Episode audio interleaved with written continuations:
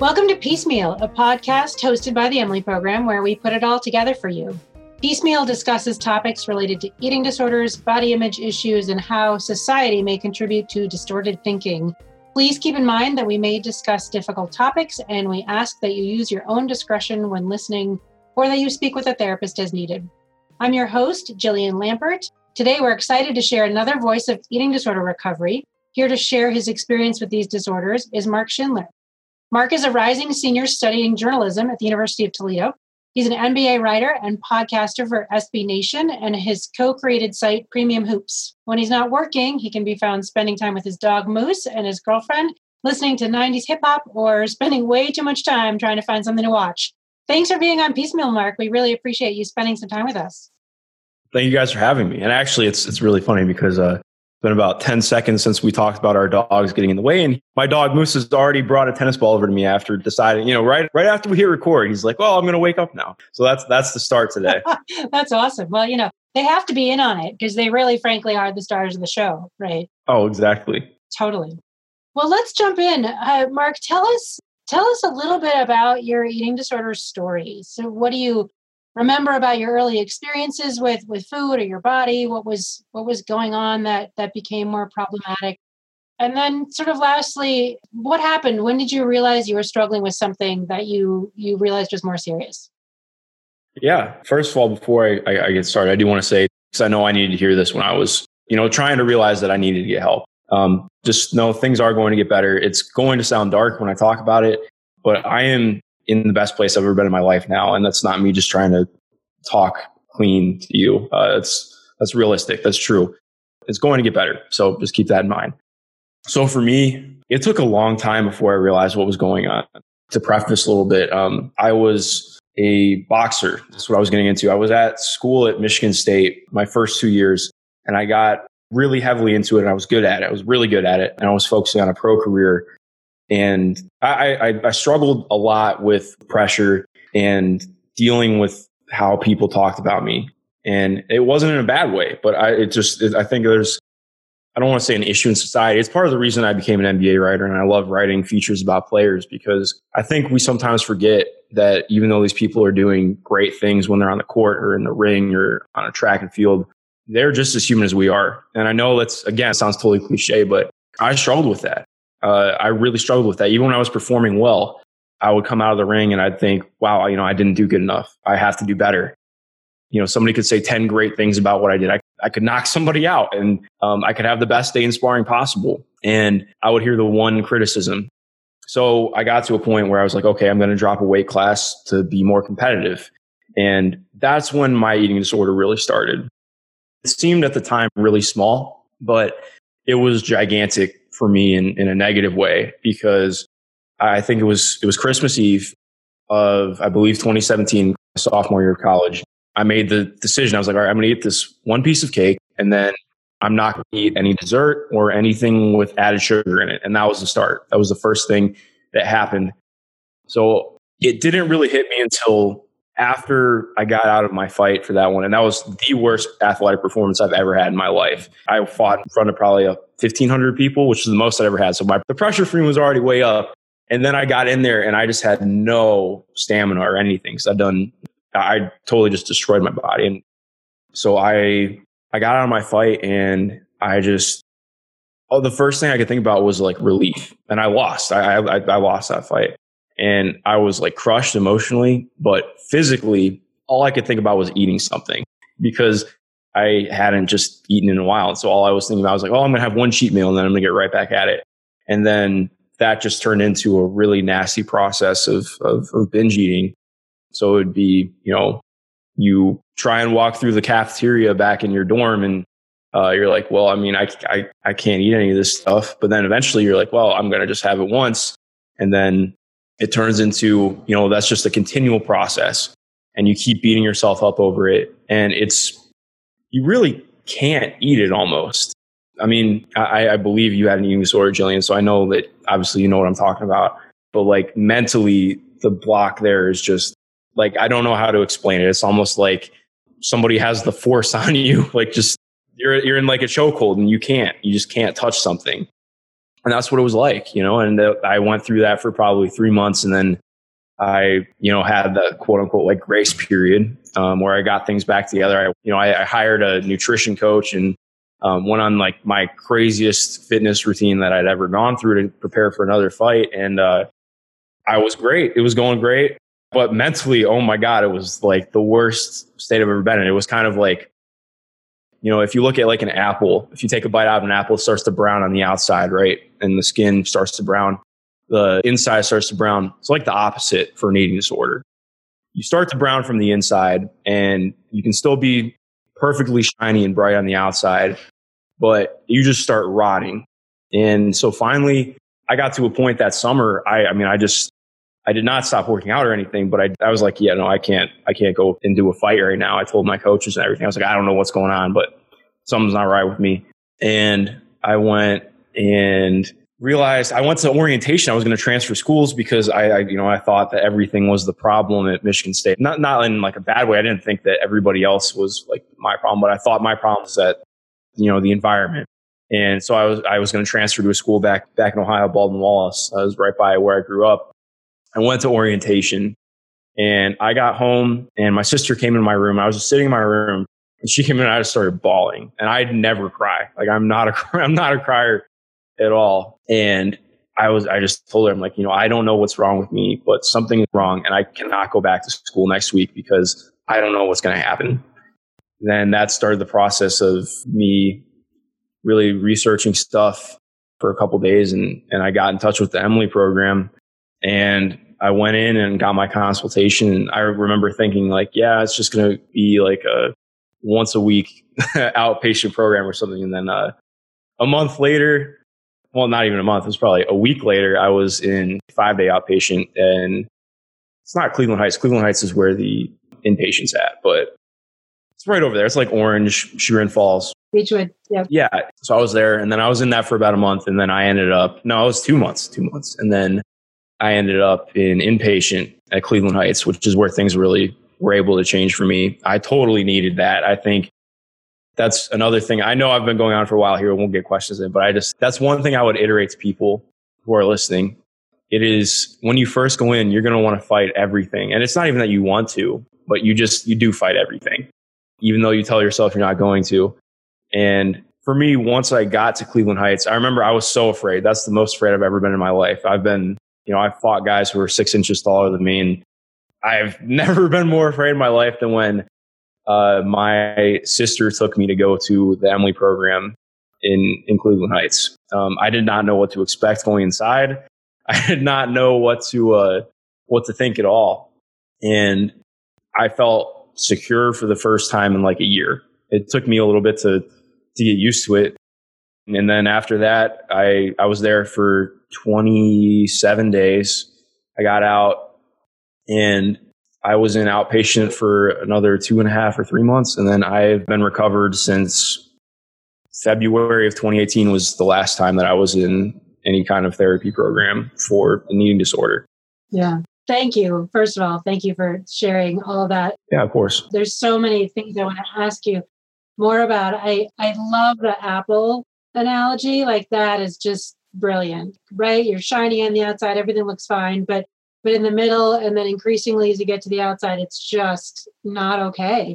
And nobody can tell, right? Because all they see is the outside shiny. So it's a it's an incredible analogy.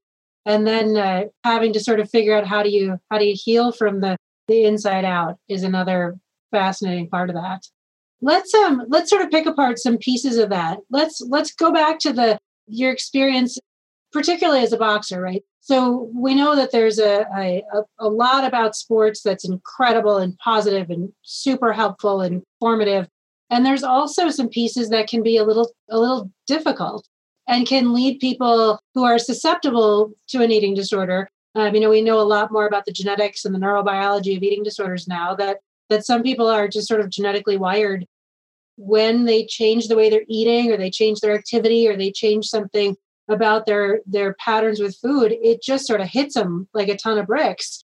And and that can happen in sports particularly something like boxing or wrestling where there's this cutting weight aspect. So if you can talk a little bit more about that sort of what the like what's the goal? What's how does it feel? What's the hope? And then i i think your story illustrates the risk that a lot of people even if they don't end up with an eating disorder end up weaker and more tired and not doing as well in the pursuit of doing better. So tell us more about that cutting weight part of it for you.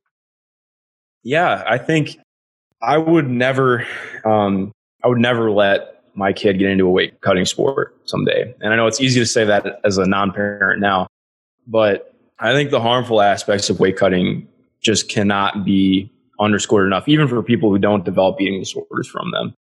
You know, and I think there's a kind of an inherent issue with it too, societally, of the way that people look at weight cutting and the way things are done. And just to, to highlight it, I mean, I'm at a place where I feel pretty decent about my my body image now. That's something that I'm still working on.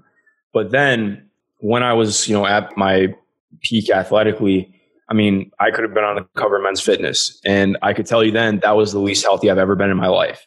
So I think that's the one thing that I just looking societally, we we hype that up. We say like, oh, this is a great thing, you know, having a six pack, having abs.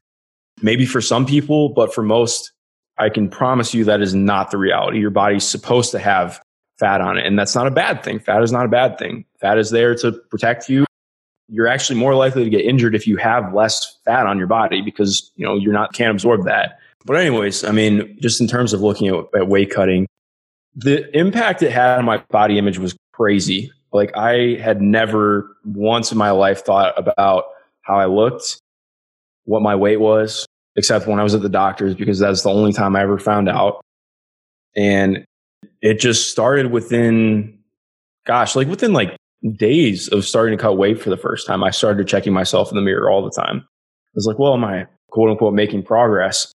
And it's again, it's, it's not progress. It's, uh, it's a backwards way of looking at things. And there were days where I would wake up in the morning and because I, I mean, as people with eating disorders do, I would weigh myself incessantly, crazy amounts, especially because I was so focused on hitting a certain number to compete, I was so worried about it. And I remember this one time I was going to go out to class and I went to weigh myself first just to see where I was at in the day. And I like freaked out.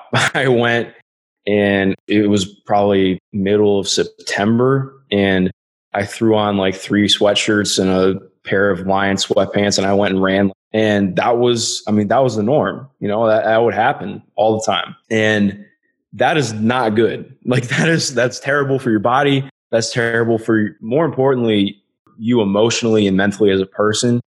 Like I can't highlight that enough, how destructive that is to, to your well-being. I'm still recovering from it. I mean, the damage that it did to my body image is nuts. That's the one thing that in recovery that has been tough for me. Uh, getting back to being at a level of confidence with your body is difficult and it's something you work on every day. But yeah, and just in terms of, of weight cutting everything, that's, that's, I, I don't know how else to really elaborate that other than it's just an arduous process that I think should be completely out and, and not looked at in the way that we look at it. I, I mean, I almost dehydrated myself multiple times. Yeah. And yeah. And then I also conversely, I mean, that impacts your athletic performance in a negative way. I really would love to be part of something that gets rid of that. So I think there's a way to have competitive sports like that without having weight cutting for sure. Yeah.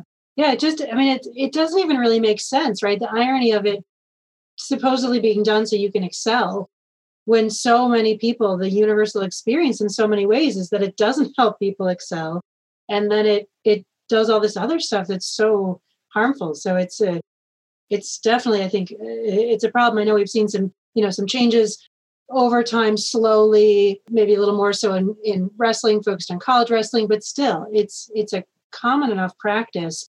Um, i'm also curious what else you observed in in terms of eating and disordered eating behaviors uh, even if it wasn't you know full eating disorders in in your teammates or in things that your coaches said or in other competitors. Any thoughts on sort of what is the the eating and weight focused world like in that part of the the you know that corner of the sports world?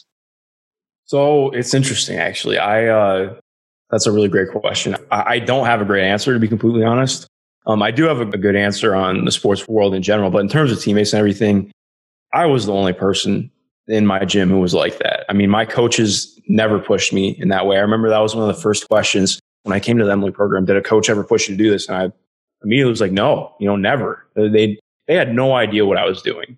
They would see me when I was there, but they had no idea what was going on outside. And I remember I went back and I talked to them afterwards, and they were like shocked and pretty shook up about it because they they just had no idea what was going on. I would say though, in terms of looking at, especially looking at competitive boxing, and I, I would guess the same with wrestling. i am not I'm not super connected with the wrestling world, but uh, I would be more than surprised if a lot of professional fighters, uh, and by a lot I mean you know like a significant portion, so like 20 to 30 percent. I think that's a very realistic number for the amount of, of professional fighters that have eating disorders. I think, especially if you just look in terms of like watch a sports documentary on a fighter and you see some of the stuff that they have to do and the way they talk about how they eat and all that. I mean, I think it's it's very real when you look at it. Sometimes people look at it in terms of, oh, okay, well, being rigid and doing all this stuff with your diet is being healthy. And no, that's it's very disordered, it's irregular, it messes up your systems. Uh, and I experienced that a ton.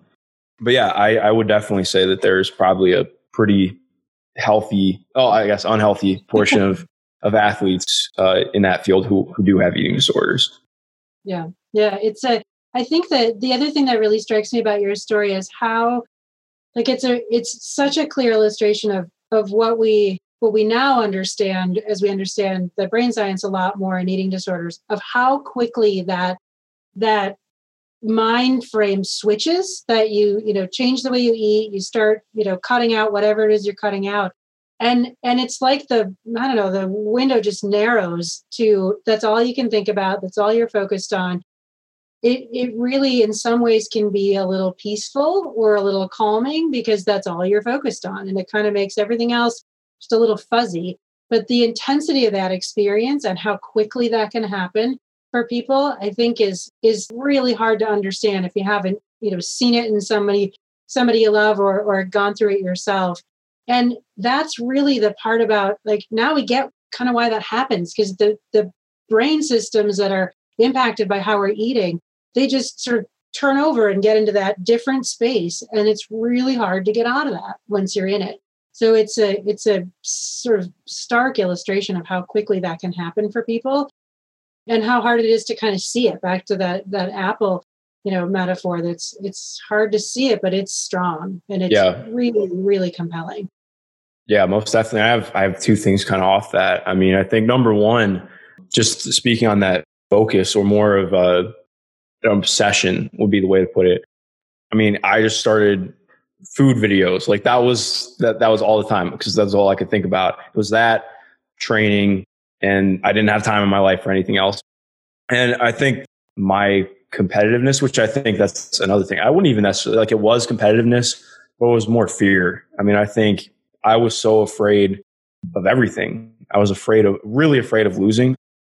I just couldn't sleep at night. I mean, I would be up at like one or two o'clock in the morning, just wide awake, thinking, well, I'm like, well, I'm, I'm hungry right now, but I know my, the guy I'm about to fight next week probably is eating right now, which is, you know, obviously, you know, it's a ludicrous eating disorder thought, but like, that's what I'm thinking in my head. I'm like, well, he's, he's eating right now, so I can't. Or like, I'd wake up at five o'clock in the morning, totally gassed already before getting out of bed. And I'd be like, well, if I don't go on this run, then I'm, I'm going to lose my fight. Things like that. And I'm always thinking about this guy who I don't even know that I'm going to see next week. And that coupled with the eating disorder is just, you know, terrible. And I think the, the way to best describe it, like my, when it really culminated for me, how an eating disorder impacts you in terms of that obsession I remember one day I was trying so hard to do homework because that was, you know, the hardest thing in the world to do was to just sit down and do homework. I was sitting at my desk and I hadn't eaten in a while. And I remember I had like a jar of peanut butter in my dorm room. And I told myself, all right, I'm going to have one spoonful of peanut butter and then I'll get back to work. And I just remember my roommate came in and I was laying on the floor sobbing with an empty jar of peanut butter. And I mean, I don't, I don't know how else to put it. That's what it, that's what it is. That's what it does. And I think that's the one moment that really sticks out for me.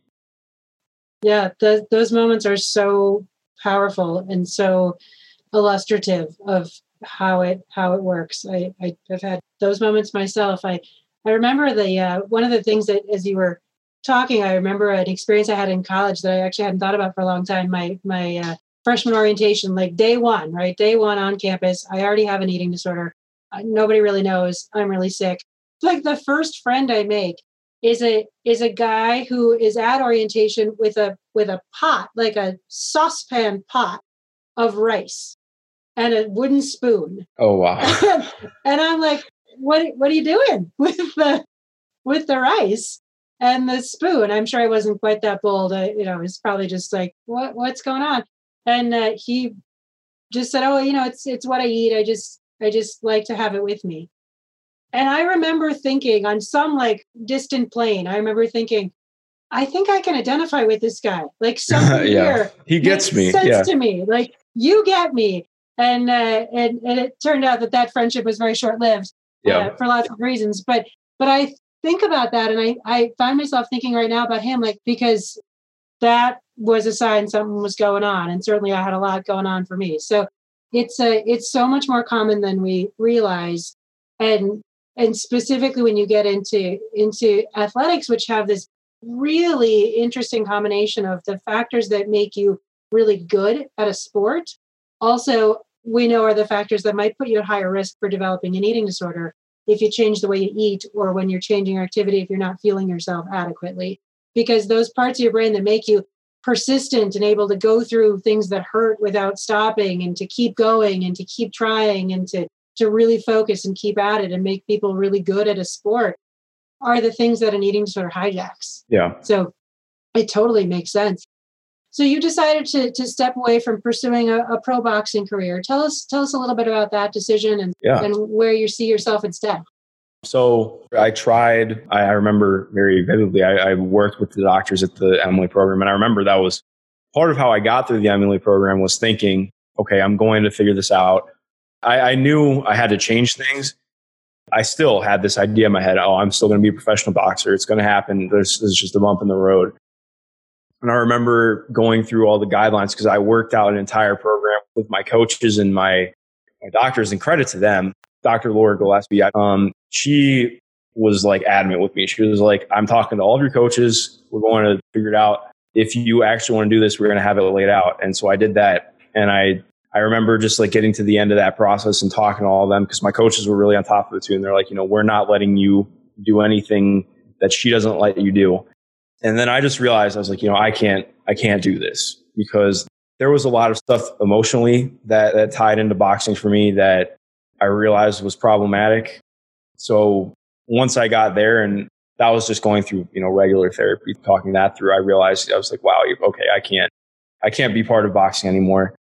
that it's almost impossible to, to be a professional boxer without weight cutting. And so I just realized at that point, I'm like, okay, I can't do this anymore. I would rather not go back to where I was. Or not that I would rather not, I would, I'm never going back to where I was. Uh, that's just where it got to for me. But I mean, things are, things are so much better now. It took me it really took me some soul searching. Like it's not just doesn't just click for you. You know, I, mean, I changed my mind like 57 times on what I wanted to do until it finally just hit me. I, so I, t- I just ended up taking a year and a half off school and I just bartended. I lived in Columbus and I made some really great friends. And A, I, I, met, I met my girlfriend too, which was great. She's incredible.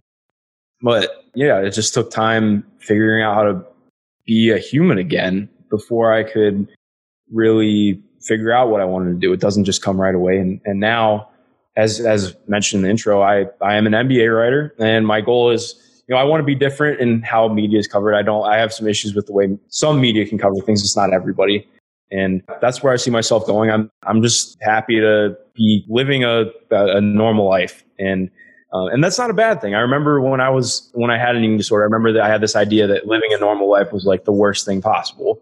And that's so false because the, idea you have in your head of what is a good life is not a life at all. So yeah, I, it's, I, I don't know how else to paint it like that, but I just learned, I'm like, okay, I got out in February of 2018. I was like, I'm just going to try everything. I'm going to try different foods that I've never tried before. I'm going to wear different things that I wouldn't be comfortable wearing. I'm going to talk to people I wouldn't be comfortable talking to. Um, because I mean, how can I be any more uncomfortable than showing up to a house full of 18 people who I've never met before that don't know me, that are all there for very similar problems that I have. I mean, nothing gets more uncomfortable than that. So, True. yeah, I think you just learn to live in uncomfortability and make that the normal because if you don't, I think there's a major chance of reverting back to what you were doing. Luckily, I mean, I've been fortunate in that I realized that and I made the most of my time at the Emily program because I know people who didn't.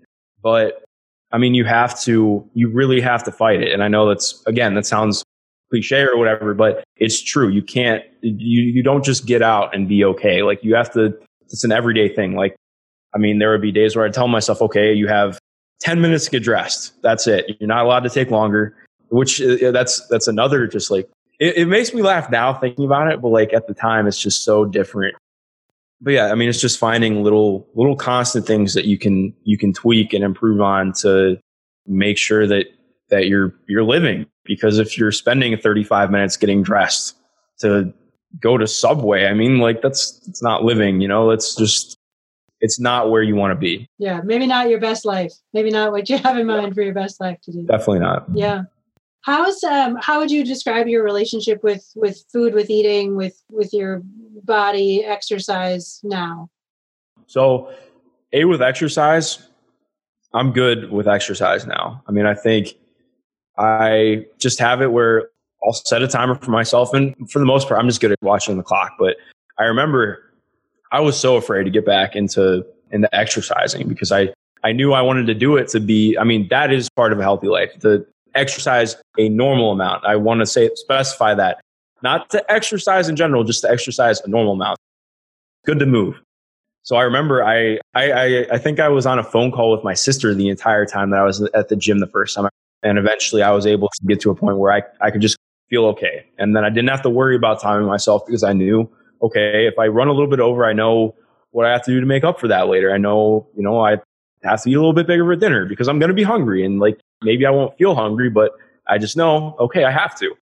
And that's been good. It feels good to just be able to, to exercise and take your mind off things and, and have some physical exertion without hurting yourself. You know, that's because I wasn't used to that. And in terms of food, I mean, I think I'm pretty good with food now. I was really hardcore, like my first probably three or four months. I remember, again, my sister was like probably the biggest, biggest part of me getting better. Uh, I talked to her every day and she helped me a ton when I got out. And we would just go anyway. We'd go get fast food as much as I didn't want to do it. We'd go get it. And we did that for like three or four months. We just tried everything. Anything that I was afraid of, I told myself, okay, if, if I'm afraid of it, I'm going to eat it because I have to. And it's, that's just how it's going to be. And again, I want to iterate, you can get to a point where finding the balance to just like eat in a way that is good for you is that's difficult to find. It takes time.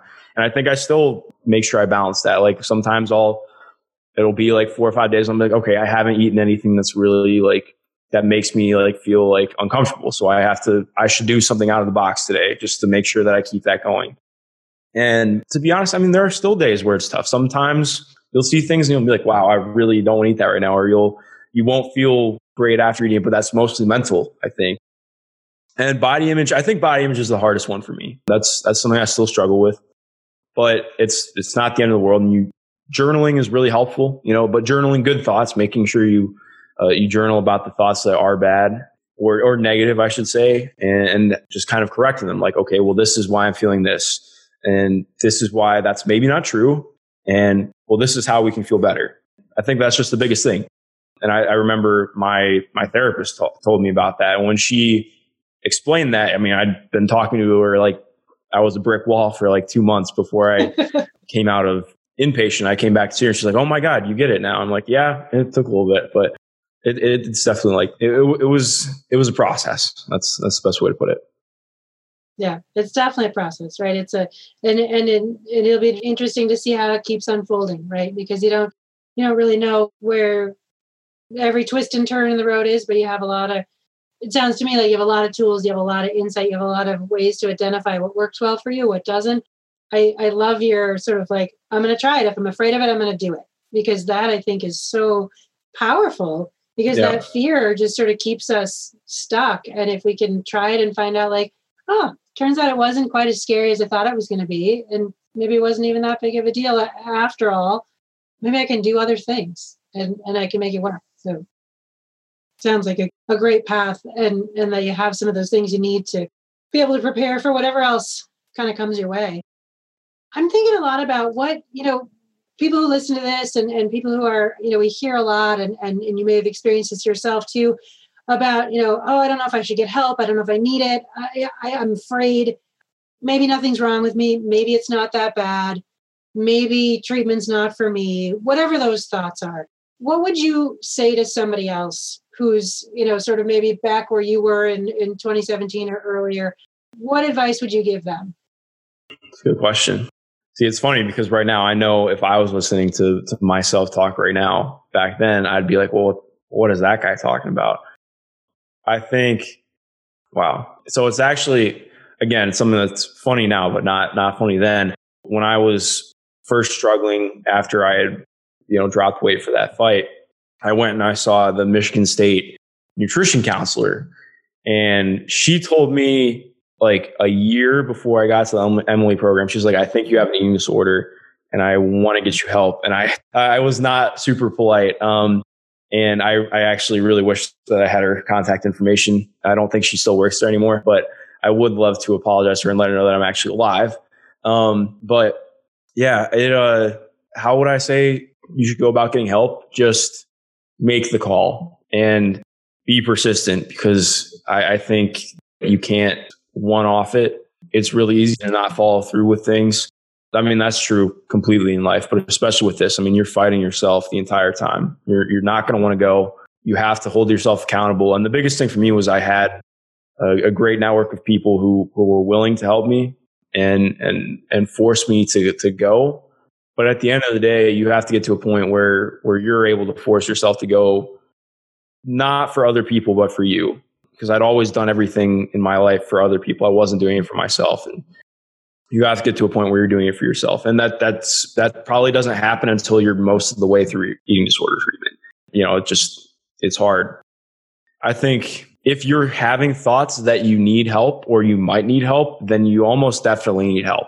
Because I remember I had 50 people tell me that I needed help before I went and got it, or before I even started thinking that I needed it. And I, because your first reaction when somebody tells you that you need help or that you're doing something wrong is going to be, well, F you. I'm doing this the way that I know how to do it, and I'm doing my best, and I'm going to, to do better. At least uh, for me, that's how I was. Anytime to- somebody told me that I couldn't do something, I think part of that was my my mentality before um, but the eating disorder heightens that. You have this mentality. It's just very, very fiery, very angry, uh, just a terrible energy. And it can get, I would say too, I'm going off on a tangent a little bit, but also you do have to be careful about who you're talking to and the way you're bringing things up. You need to, if you think you have an eating disorder, talk to the Emily program or places that specialize in it. Because I remember, and this is not to talk down on regular practicing physicians, um, but I saw multiple doctors who told me I was fine because they didn't understand. I, I came in there, I didn't know what was going on, so I couldn't tell them. It's not on them. But I remember I went and I saw a cardiologist because I was getting ready for a fight, and they told me my heart rate was like way too low. So I had to go get it checked out by a cardiologist. And yeah, they told me, oh, they're like, oh, it's just because you're an athlete and you do so much, so much training. And in their mind, they were right. But if you look at it through an eating disorder lens, you see if they'd gone with me and seen everything I was doing every day, then they would have looked at it completely differently. So I think that's that's the one thing you have to reach out to the right people. If you think you have an eating disorder, reach out to the people who know what they're talking about. And that is the Emily program. If they can't help you, they will find you somebody who is closer to you that can help you. I was just fortunate enough that I lived like 20 minutes from the Emily program. That's great. I, I think that's such a good point, right? It illustrates like our a couple things. One, a lot of health professionals get zero training in eating disorders, so they don't even know how to recognize it if it's right in front of them. And we have this sort of challenge with determining what really what health really is. And so I imagine you came in and like, oh, look at this guy who's active and athlete and successful and doing great. Yeah, everything's fine. And you know, they they just probably didn't have any training on eating disorders, so they didn't even go there. So I think you're right. If you think if you think it's a problem, or if somebody's telling you they think it's a problem, chances are pretty good it's a problem. And that's that's right because people kind of have that gut instinct about like, hmm, something's not right. And I think the other thing that happens a lot of time, certainly happened for me. I don't know about you. You know, when people start to think, well, maybe it's a problem, then the sort of like, well, I can take care of this myself. Kind of yes. In. Yeah, that's the thing. right. So, so what would you say to somebody who's like, I got this, I can take care of myself? No. The answer is no, you can't. I've never met anybody who could, and I never will meet anybody who could. It's just not doable. And that's not to berate you as a person, but you're not yourself right now if you have an eating disorder. So I would tell you that right off the bat. No, you have to get help and you're not going to be able to take care of it yourself. Yeah. That's what I would that's what I would say too. I would I would add that like I'm really glad you want to you want to take care of this yourself and you want to work really hard because you're going to have to because eating disorder recovery is a ton of hard work and that ton of hard work, just like anything else you do, it can be a team sport. You can get help. That's going to make it better. That's going to make it easier. That's going to make you more successful. But I'm glad you want to work really hard at it because you're going to have to. Because this is a is a hard road, but mm-hmm. but a really ultimately fulfilling place to get to to the other side. I, I have one, another question. Um, maybe my last question, but you know, we know that that probably about based on our studies, which aren't you know aren't as as uh, complete as they need to be. But when you look at the literature, probably about forty percent of people who get eating disorders are men, and so we know that. But yet people still seem to think like, oh, eating disorders just impact females. Clearly, that's not true, and I think it makes it hard for anybody who's not female to seek care because they believe that's true. What would you add to from your experience in that realm in terms of what we need to be telling people and what we need to be thinking about? Yeah. Um, so I have a couple thoughts right off that. I think number one, like we mentioned earlier about the way that we look at bodies, that needs to change, which I don't see that changing for a while, but I think there's been good talk on it. Number two, I mean, yeah, it's very, very true. I mean, I, I, I'm sure I've encountered I've encountered other guys who have eating disorders and I'm sure they don't know it or recognize it. And I've encountered a lot of people who have really disordered ways of doing things that maybe it doesn't manifest in an eating disorder because they don't have the genetic disposition. But I do think that's very real that a lot of people have disordered ways of eating and, and exercising. But I, I think the the biggest thing I would look at is we need to change. And again, it's not a knock on on teachers or the people who write textbooks, but the way that I was taught eating disorders in my health class was A, you either like you're extremely overweight or you can see your bones. That's that's all I was taught essentially. I mean, I remember the first time when that that that uh, nutrition counselor told me that I had an eating disorder. I thought she was crazy. I was like, well, I have abs, I have muscles, I don't like purge, so I don't understand how I have an eating disorder. And that is, while I think it's very difficult to make that a teachable thing in, in classes, that has to be something that, that you teach because I, I, I think just from, from my experience, the majority of people that I went through treatment with, they would not be what you expect of, of somebody who has an eating disorder. I mean, most people who have an eating disorder, you, unless you know exactly what you're looking for, you, you don't, you would, you would have no inkling and I'd, I'd also say most people who have eating disorders are very good at hiding it. So that's something that I really hope to see change because I, it's been difficult. I mean, I try and get people to understand that because I, I, remember when I was trying to explain to people that I did know what had happened, and I still haven't explained to much people because it's it's a lot of people just it's hard to explain. Well, they just ask me, they'd be like, "Well, you you never looked like you got an eating disorder." I'm like, "Yeah, but I did." I mean, it's it's a lot more than looking a lot of it feeds into really nasty psychology that US society has, which that's a whole other discussion, but that's something that I can't stand. Yeah, there's like this huge issue with with machoism and, and all that in, in US society that just doesn't make any sense to me. Especially because most of the time it's just you're trying to cover up what you're afraid of. So just a reminder to people. But yeah, that's there. There definitely could be a lot of ways that that, that could be improved. Yeah, I agree. I think. I mean, I think you know, right now we're we're making a little dent in that because we're talking about it, right? And that letting people mm-hmm. know that mm-hmm. that I, I, think you're absolutely right. You you know, most people you won't know they have an eating disorder by looking at them or uh, or just knowing. It's it's really part of the these are illnesses that thrive on secrecy and isolation. That's how they work. That's how they work in the brain, and so that's how they work in behavior. And so it's not something you're you're going to really know. And there are also illnesses that that are really not oftentimes not super agreeable to like, yeah, let's go do something. Like I I love your story about that nutritionist at, school. You know, I, I hope maybe you can find find her and, and let her know. Like I I really hope so. That's a life mission. Yeah. Yeah. I mean, I, I certainly have had people say say something like that um, to me when I've said, yeah, I think I think something's wrong, and and I could say, I, I bet she'd love to hear that. Like, hey, doing okay. You were right, and I'm doing okay. Yeah, that'd be a, a good day. Good day of work for her, I bet. But uh, but I think it's really important to just keep talking about it because these are these are really tenacious, fierce illnesses that some of us get, and that's unfortunate. And they're treatable. You can get better, and that's only going to happen if we can keep talking about it. So you know, we're really appreciative that you're talking about your experience today anything any sort of last thought you have about you know any advice you'd give to somebody or any uh, anything you'd say to yourself uh, you know sort of going back a couple years that you could whisper in your in your younger self's ear That's a great question one thing that i was i remember being really afraid of was like can you have a relationship after and i think of course but you can't have a relationship with somebody else until you have a good relationship with yourself because I, you know, I mean, until I got to a point where I realized I'm a human being too. And, you know, I think that was, that was an idea I had. I had this idea I wasn't a human being.